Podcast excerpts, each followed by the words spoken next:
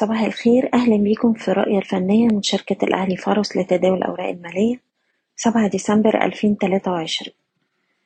استمر تراجع المؤشر للجلسة التانية على التوالي وقفلنا جلسة الأربعاء على انخفاض ربعمية أربعة وعشرين نقطة عند أدنى مستويات الجلسة عند مستوى سبعمية وتلاتة. وأحجام التداول امبارح كانت مرتفعة نسبيا.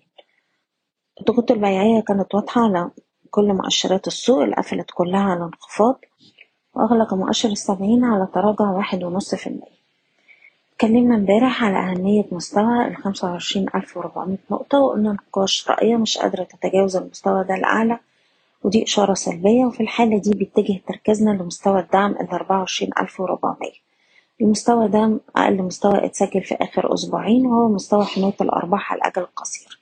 لأن في حالة كسر المستوى ده لأسفل هتبقى إشارة على امتداد عمليات التصحيح اللي هتودينا لمستويات الدعم التالية حوالين التلاتة وعشرين ألف وسبعمية. مازلنا بنبقي على توصياتنا من بداية الأسبوع بغلق مراكز الشراء بالهامش وجني أرباح الأسهم اللي وصلت للمستهدفات بتاعتها مع الالتزام بمستويات حماية الأرباح لكل سهم على حدة بشكركم بتمنى لكم التوفيق.